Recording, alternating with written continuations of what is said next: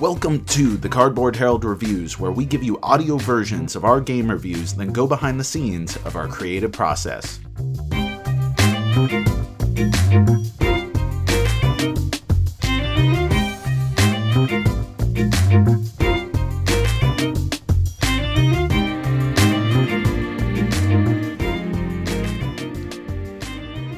Grizzled, designed by Fabien Riffaud and Juan Rodriguez.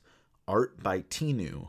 Published by Cool Mini or Not in 2015. 2 to 5 players, 30 minutes. Review written by Jack Eddy and published October 27, 2016 for the Cardboard Herald. World War I always fascinated me. It occupies a space somewhere between the romantic wars of old and the modern warfare that dominates pop culture today. Don't get me wrong, all war is tragic, but something about the sheer brutality mixed with the ambiguous motivations of the First Great War makes it challenging to tell satisfying stories set during this time. Though, when someone does manage to capture the period's unique mix of hope and despair, the camaraderie and the conflict between old and new as the world forever changes, the stories told can be magnificent. From Remarque's All Quiet on the Western Front and Tolkien's The Lord of the Rings to the recent indie video game Valiant Hearts, many stories depicting or inspired by World War I have had a significant impact on me. So when I heard that Cool Mini or Not was publishing a tiny little card game focused on Les Poilus, French infantrymen during World War I, I was immediately interested. The Grizzled is a cooperative card game where each player is a French soldier during World War I. Their mission is to survive the horrors of war until the armistice is reached, represented by emptying all of the cards in the threat deck in players' hands. The game subverts your expectations of a game set during war. Players aren't trying to win combats or earn glory or beat the bad guys. The players win by keeping each other alive. Each round, players draw threat cards depicting various combinations of the horrors of war. Some are lasting effects called hard knocks that handicap your soldier in a significant and terrible way. Others show the dangerous trials that soldiers must undergo. Players take turns playing these cards, hoping to empty their hands. Tension ramps up as each card is played because if three or more of the same trial are visible, the mission or round is a failure and all trials in play are shuffled back into the deck. If players manage to withdraw, either by being out of cards or choosing to pass, the mission is a success and the cards in play are discarded. It may seem obvious that players should pass, however, for each challenge left unfaced in hand, a new card is moved from the morale pile to the threat pile. Time is ticking as the weight of the war bears down on the soldiers, and if the morale pile is ever emptied, the players lose. Everything in the game feels Spartan, perhaps intentionally so, to reflect the soldiers themselves. There are a few other mechanics that flesh out the game just enough to provide meaningful choice without needless clutter, each reinforcing the game's opposing themes of brotherhood and despair. This is where the Grizzled is most successful. Without ever attempting to simulate combat, the game breathes to life a story that is relatively unexplored in the hobby. You want to see the war through to the end and persevere for your comrades, even when you believe it is truly hopeless. And it will feel hopeless. The Grizzled is hard, very hard. Even when you manage to succeed at a mission, watching cards add to the threat deck is disheartening, and it may elicit some heroic, if not desperate, behavior in future rounds. The artwork in the game accentuates the storytelling and themes magnificently. Having spent several years overseas as a child, I grew up with a healthy obsession with Asterix comics, so it may be that I'm just a sucker for French cartoons.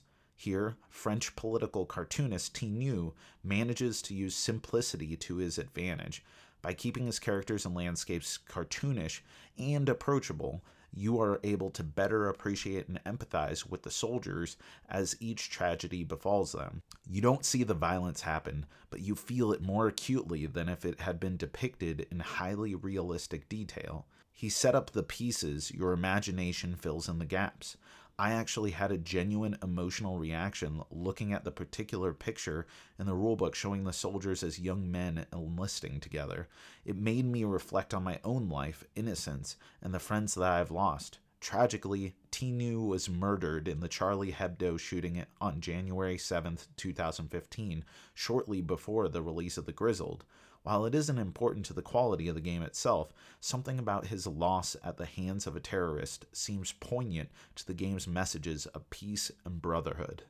Ultimately, the biggest challenge the Grizzled faces is its lack of diversity between games. It reaches a similar arc during each playthrough, and while it is a satisfying and intense thematic experience, it is not an incredibly dynamic one.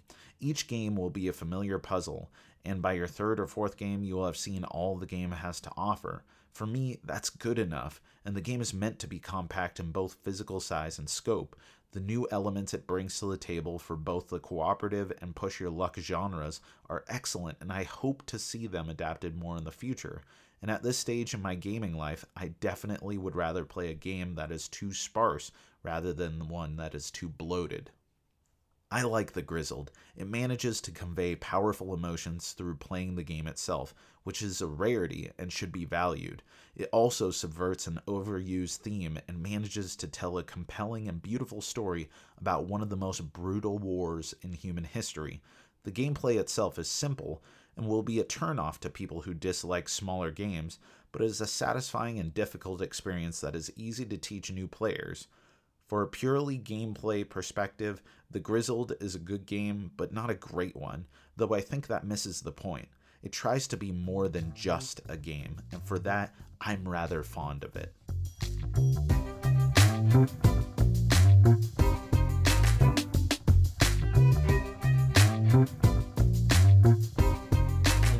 With behind the scenes of the Grizzled review.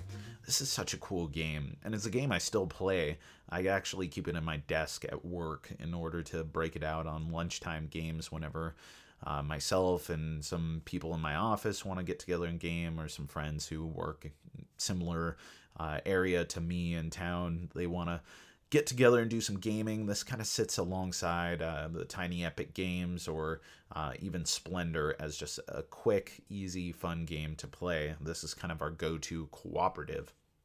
Now, as I said in the review itself, this one is really compelling to me because of the World War One aspect to it. Uh, the uh, horrors of World War One make it so hard to to effectively tell stories. And recently, uh, when I was writing this review, uh, not recently now, a trailer had come out for Battlefield One, the video game, and it really got me thinking about how World War One has been tackled in movies and video games and uh, board games. Uh, just in media in general, and what that has meant to me, and what's tricky about it and also uh, when I was picking out the original four, the lineup of reviews that I was going to do, I wanted a cooperative game on there. So that way I had Blood Rage uh, as this really super duper hot game that was out and selling out everywhere. I had Caverna, which was this heavy or heavier Euro game that kind of leans into my typical gaming preference. Um, and then I had a cooperative game in the Grizzled, and then I had kind of the the midweight Euro that is probably the the predominant type of game that I play and is also really approachable to other people for bringing in the hobby, which is Kingdom Builder. And we'll get to Kingdom Builder in a little bit, but I think that what is so interesting about the Grizzled is that the art and the theme and the story of the game uh, draws me in again and again, even if the mechanics, the, the mechanisms in the game are so bare bones. Um, and it, it's because in my mind, the, the theme is so perfectly well articulated through the the cards, the imagery, and the sparse mechanics that are in there that I, I don't need a lot of crunchy details in order to uh, feel like I'm playing uh, an enjoyable game that I want to play again and again. Now, I should say that the expansion at your orders, if you like the Grizzled or you're kind of so so on it, please give at your orders a try. I really think that that takes it from an okay game with a magnificent theme and setting to a really good game with a magnificent, magnificent. I got a little bit of a lisp there. Uh, magnificent theme and setting. So, At Your Orders is an expansion that you should check out, and maybe I should actually write a review for that. Man, now I'm here having to break out my marker and right next to Agricola review. Yep, okay, it's going on here. At Your Orders review. So, uh, one other thing about this review itself is that I noticed that toward the end, I kind of did a wrap up two paragraphs in a row. I wonder what I was thinking, but you know, I'm no stranger to redundancy either while talking or a review, but my reviews tend to be a little bit uh, tighter. And I think this is part of the early stage where I hadn't been giving headers to individual sections of the review, which I think allows me to have more structure and, and think about it almost like sections of a song, which is what my my normal writing experience uh, leads me to. You know, is this the bridge, the chorus, the verse, second verse? You know, all those types of elements that I would construct independently and then string together. Uh, in this, these early reviews, I didn't structure things that way. It was just a flow from beginning to end, which is still important, but without subsectoring uh, these these elements, it didn't necessarily um, give me the the individual unit focus that I I probably needed. So I'm still proud of the review. I still like the game. I think that at your orders makes it a better game. Uh, don't don't fall into the sunken cost fallacy. If you don't like the Grizzled, then at your orders isn't worth your money to fix the game. Spend your money on something else and give the Grizzled to someone who really will enjoy it. But if you're just kind of so so on it or you really like it, then give it a shot. If you like it, then buy it. Or wait for my review to actually get into the details of what that provides. Oh, also, whenever we give speeches in the Grizzled, if you've played it, the the speeches, we always have to say what that speech is with the like uh, little one sentence or even half sentence, you know, we shall make it through the dot dot dot. We actually have to say uh, those things when we're playing. I recommend you do the same. It's a little thematic boost, I think.